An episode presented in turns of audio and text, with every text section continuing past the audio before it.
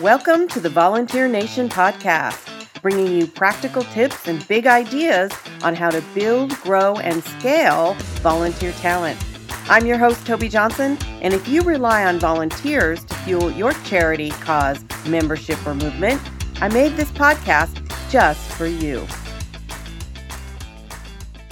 Hey there, everybody. I'm Tobi Johnson, your host of the Volunteer Nation podcast. And I want to talk about something that's so timely for so many of you right now. And that is the challenge of episodic volunteers. The real challenge is converting episodic volunteers into long term supporters. And at this time of year, in the holiday season, we have a lot of folks stepping up who really want to help out. They either want to help out in soup kitchens, they want to help out in clothing drives, they want to help out with getting kids gifts. They want to help out in raising money. There's all kinds of ways that people want to help. And it's really lovely during the holiday season to see the spirit of giving. But what happens after the holidays are over? Then your organization is once again on the hunt for new volunteers and really trying to keep your capacity up. And so today I wanted to really talk about this opportunity when folks have the passion. Is there a way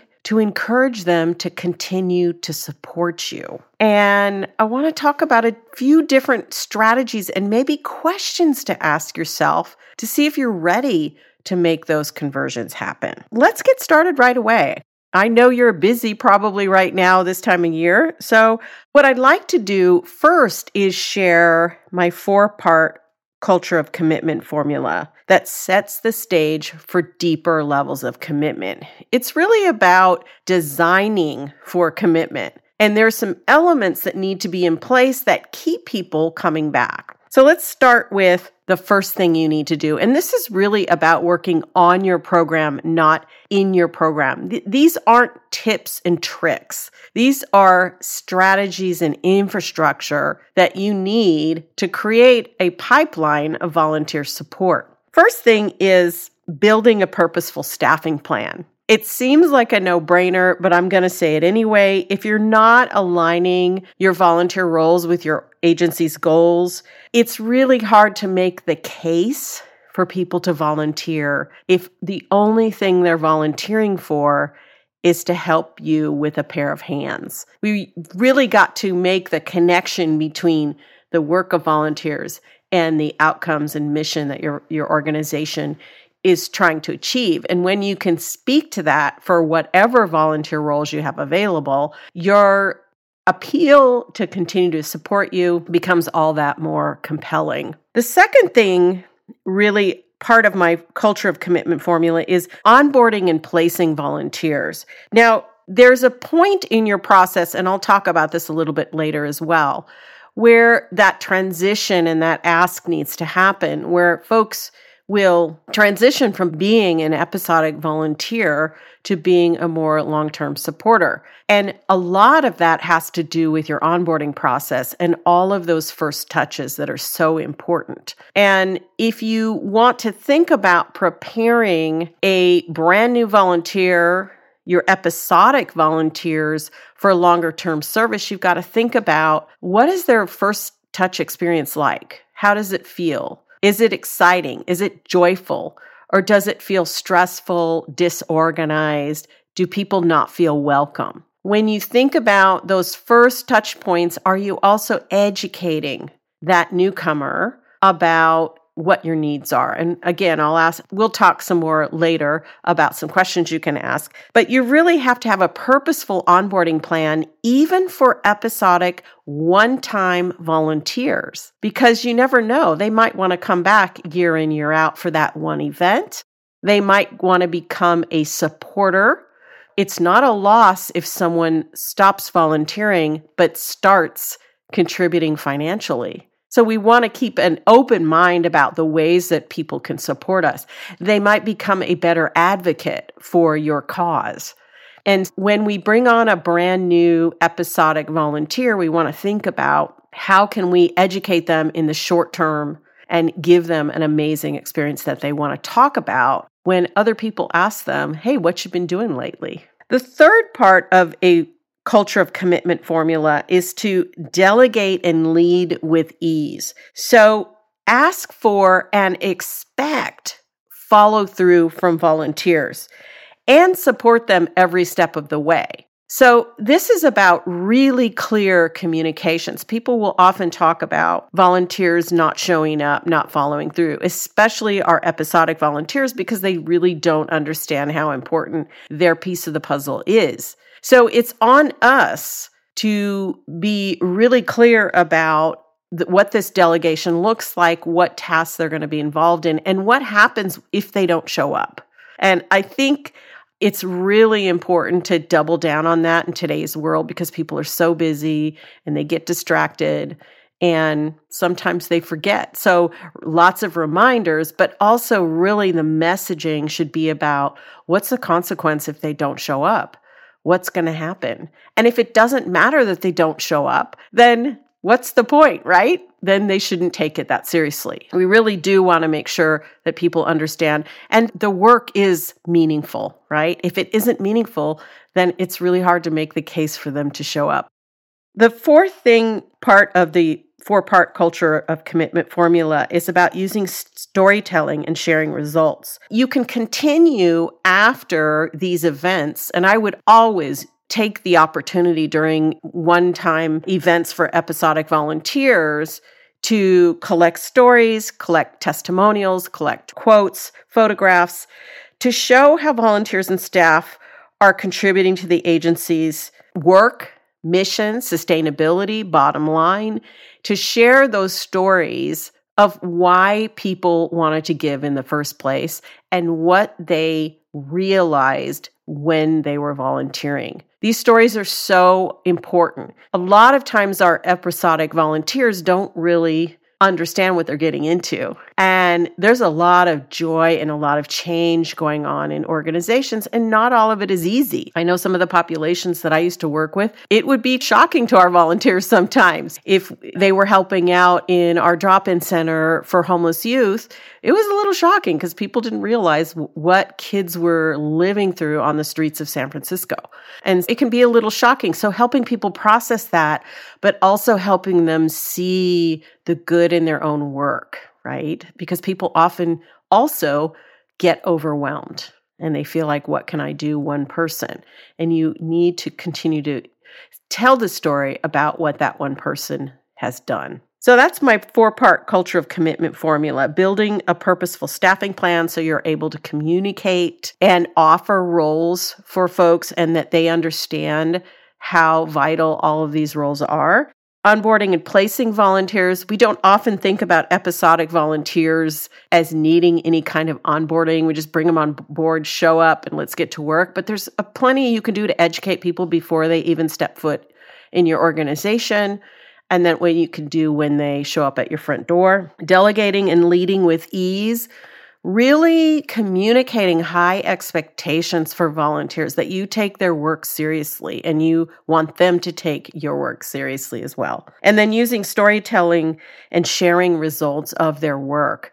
Part of it is an appreciation and gratitude strategy, but it's also about really helping people reflect on how important their contribution has been, even if it's only been for a day. That's one day that somebody got an easier day because of it. Uh, somebody's day was lifted. Somebody had a little bit of more ray of sunshine in their day, depending on what folks have done. So that's my four part culture of commitment formula. I also want to pose some questions and offer another strategy for thinking through how to convert episodic volunteers into long term supporters. I'm going to share that right after the break. So don't go anywhere. If you enjoyed this week's episode of Volunteer Nation, we invite you to check out the Volunteer Pro Premium membership. This community is the most comprehensive resource for attracting, engaging, and supporting dedicated, high impact volunteer talent for your good cause. Volunteer Pro Premium membership helps you build or renovate an effective What's Working Now volunteer program with less stress and more joy so that you can ditch the overwhelm and confidently carry your vision forward. It is the only implementation of its kind that helps your organization build maturity across five phases of our proprietary system the Volunteer Strategy Success Path. If you're interested in learning more, visit volpro.net forward slash join. Okay, we're back with our discussion of my top tips for converting episodic volunteers into long term supporters. And here's another strategy. I talked before the break about my four part culture of commitment formula. But I also want to talk about journey mapping. And I really went into deep dive on this in Volunteer Nation episode 19, where I talked about how to improve the volunteer experience with a journey map. So be sure to check that out because I go into much more detail than I'm going into here, but it's a great way to think about where you can improve the volunteer experience. Also, I wrote a Volunteer Pro blog, Three Strategies to Follow for a Better Volunteer Onboarding Journey. So you can check that out as well. Those two, that the collection of the blog and the podcast will be super helpful. So you want to think about about journey mapping as mapping all of the touch points that a volunteer experiences from the very first time they hear about your organization, whether it's online, in person, however they hear about you. And you want to map each step and think about their informational and emotional needs at each step. And can you make any improvements to those? What's happening now and what could be improved to make it even better. Now, the assumption with journey mapping is that people have needs that evolve over time. So the needs of a brand new visitor to your website might be hey, I want to know if I can trust this organization. I want to know if they're legit. I want to know if there are opportunities that match what my interests are, those kinds of things. Where the needs of an episodic volunteer when they show up at your doorstep for their shift might be completely different. It might be, okay, will I know anybody here? Will I be able to do the work to the level that's needed? Will I be welcomed? Will I belong? Those are all the kinds of things. Even with episodic volunteers, you want to think about what are the steps that they go through and how can you make each step a wow experience? And they're going to want to come back, right? There's also some questions you can ask about your journey map that help you assess and give you clues about, okay, where can we make some of these improvements? So, one is are episodic volunteers greeted immediately when they arrive? Are they greeted immediately when they arrive, or are they poking around trying to figure out where they're supposed to be? Good question. Probably an area for improvement. Maybe not. Maybe you're good at this. Are things super organized? Are things super organized? The time well spent study, which I talk about a lot, and I'm actually going to have someone on from NCVO to talk about the time well spent study. I can't wait. We're going to do a deep dive into that study. But one of the things that volunteers said in that research study was that things could be more organized. So they know if you think volunteers don't notice that your things are not organized, they do, and they comment on it when people survey them. So we want to make sure things are super organized, that there's no confusion. And you know a lot about your comings and goings of your organization. Imagine from a newcomer who knows absolutely nothing about what you do, including where are the restrooms? Where am I going to put my backpack or my purse? What time does my shift start? When do I go on break? When do I go have lunch? All those things. Also, do you have a name tag ready for me? Etc. Just are things super organized? Good question. Just assess for yourself. Does everyone on your team understand and are they evaluated on their role in supporting volunteers? And when I say your team, I mean everyone in your organization. Anyone who comes into contact with a volunteer, whether they're passing them in the hallway or recruiting them for your next event. Everyone should have a responsibility. If your your organization relies on volunteers, everyone should have some part to play in keeping volunteers happy, in helping them find their way down the hallway, in welcoming them, in answering questions, etc. It's not a big task for most people, but if the, it's not put on their job description, it becomes a nice to have, not a need to have. So we want to make sure it's volunteer support is on everybody's job description, and that means they'll get evaluated on it. So, really important. So, volunteers don't fall through the cracks. Another question you might ask yourself is Do volunteers understand your mission? Truly, do they understand it? And, you know, before an episodic volunteers show up for their first shift, maybe send out a video with some stories about your mission in action, with an explanation about what you do, because certainly if you're a larger organization, they won't know all of your services and what you offer and what the opportunities to support you are. If you're a smaller organization, guaranteed they won't understand why your organization started in the first place and exactly what you're trying to achieve. Most of the time, people don't get it. And our mission statements sometimes are either vague or super convoluted, and people from the general public don't understand. Do they understand your mission truly? Another question to ask is Do they understand what happens with and without volunteer support? What are the consequences of inaction? And I talked about this earlier. If someone doesn't show up, what are the consequences? I think being clear about that is helpful and being clear with people hey, if you sign up for a shift, it means someone else can't participate in that in your spot. And so we take it seriously when people make a commitment. And when volunteers don't step up to the plate, whether as a no show or not volunteering at all, here are the results. Here's what happens when people aren't here, and here's what happens when people are here. And making the clear distinction between what happens with dedicated volunteers and what happens without dedicated volunteers, and being very clear about that. Another question to ask is Have your episodic volunteers during their time with you, maybe it's only a day, maybe it's only an afternoon, have they made friends with other volunteers? Is there an opportunity to socialize, to work shoulder to shoulder or side by side, to get to know other people?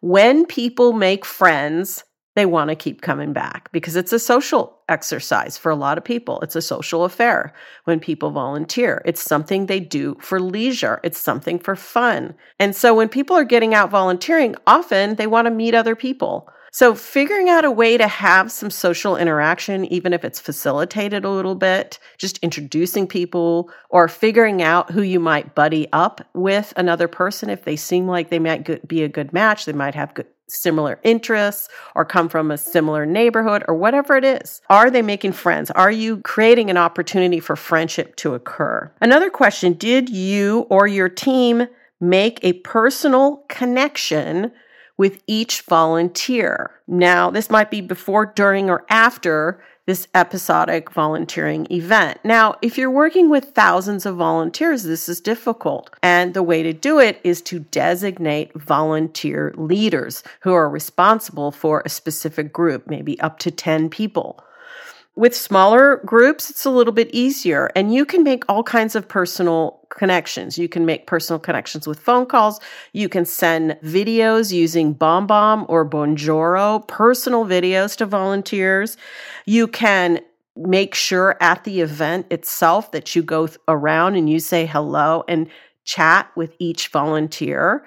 Now, if it's a big event, again, you've got to start delegating some of this. It can't just be you. But if it's a smaller event with a smaller group of volunteers, you certainly can do that. But people need to be seen and heard. They need to know that they're not just another cog in the machine. Another question to ask Have you or did you at the last event or the next event, are you planning on sharing exciting things that are coming up? So it's nice to do a debrief at the end of a shift and just thank everybody for coming and saying, hey, here's a few things that you might be interested in that are coming up, and have a clipboard ready if people want to sign up. Now, some of the exciting things don't have to be volunteer opportunities, they can be other initiatives and projects. And then you can make a soft ask and say, We'll be sending out information about this. If you'd like to support it financially, that's great. Be on the lookout for an email. Super low pressure. That's important. Super low pressure. But a soft ask is totally fine at the end of a shift. Also, if you're making an ask for a volunteer to step up from an episodic or one time volunteering commitment to something longer, did you make that ask in person while they were there? Did you mention, hey, you know what? We have this thing going on and I think you would be perfect for it. Are you interested? Can I tell you more about it? That is the way to feel comfortable about this. I know people feel uncomfortable. May well, they've already contributed. You know what? People like to be asked to support further. So the way to do it is to first note something you've noticed about them. Might be appropriate or might match well or align well. Maybe it's a skill set or characteristic that would match well with an opportunity you have coming up. And then ask them, would you like me to tell you about it? And if they give you permission, then you've been given permission to make that ask. Hey, well, here's what's happening. How does that sound to you?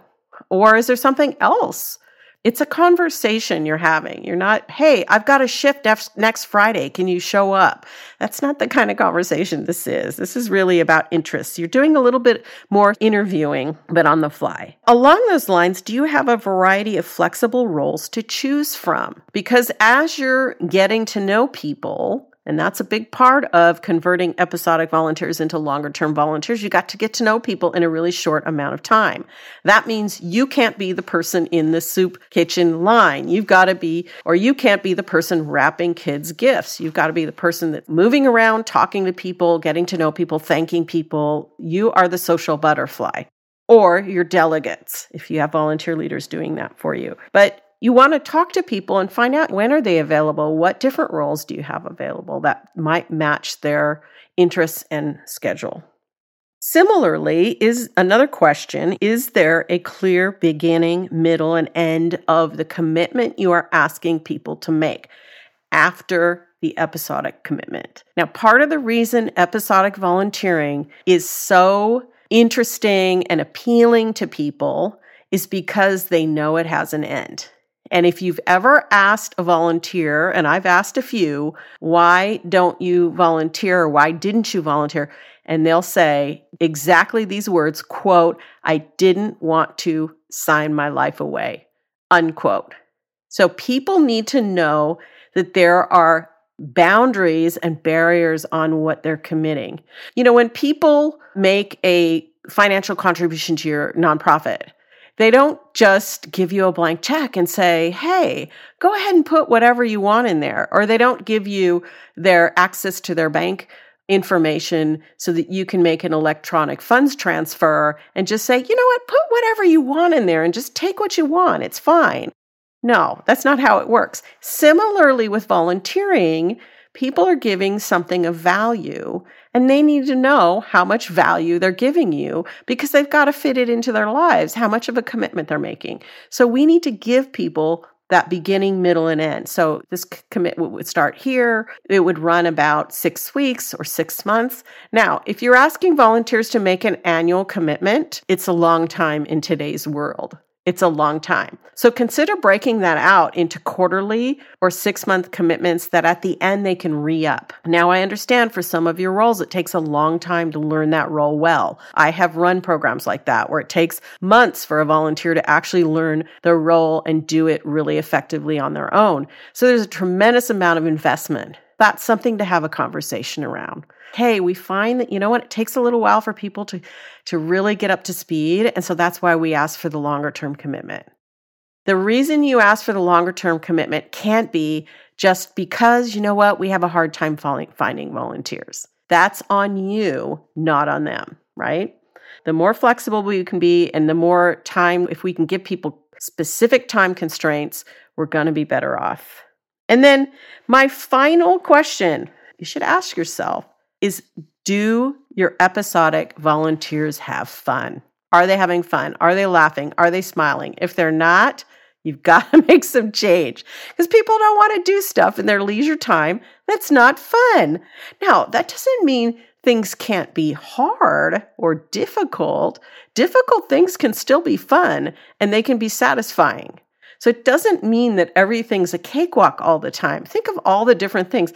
You can ask people who train for Ironman, for example, okay, it's fun, but it's also really painful and really hard. It takes a ton of commitment to, to make that happen. But people would still describe it as fun. So there you go.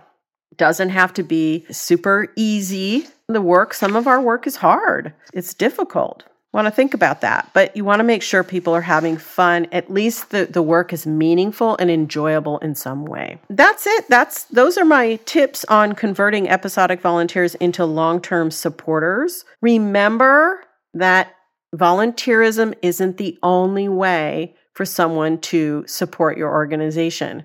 They can make financial contributions. They can talk you up, your talker uppers, as my husband calls it. Those kind of volunteers are talker uppers. People that are going around the community just talking you up, just talking and spreading good news about what you do. That is worth a lot. Think about when people are thinking about where they want to contribute money. Think about when people need to understand a cause on a deeper level. Having all of these ambassadors throughout the community is a good thing and it has value. And they have social connections and social capital that they can bring to bear for your organization. They can call their elected officials if you need some advocacy. They can tell your story to others and even identify people who might benefit from what you do. There's so many different ways that people can, the talker uppers can also help you. So think about you're converting your episodic volunteers into long term supporters that are either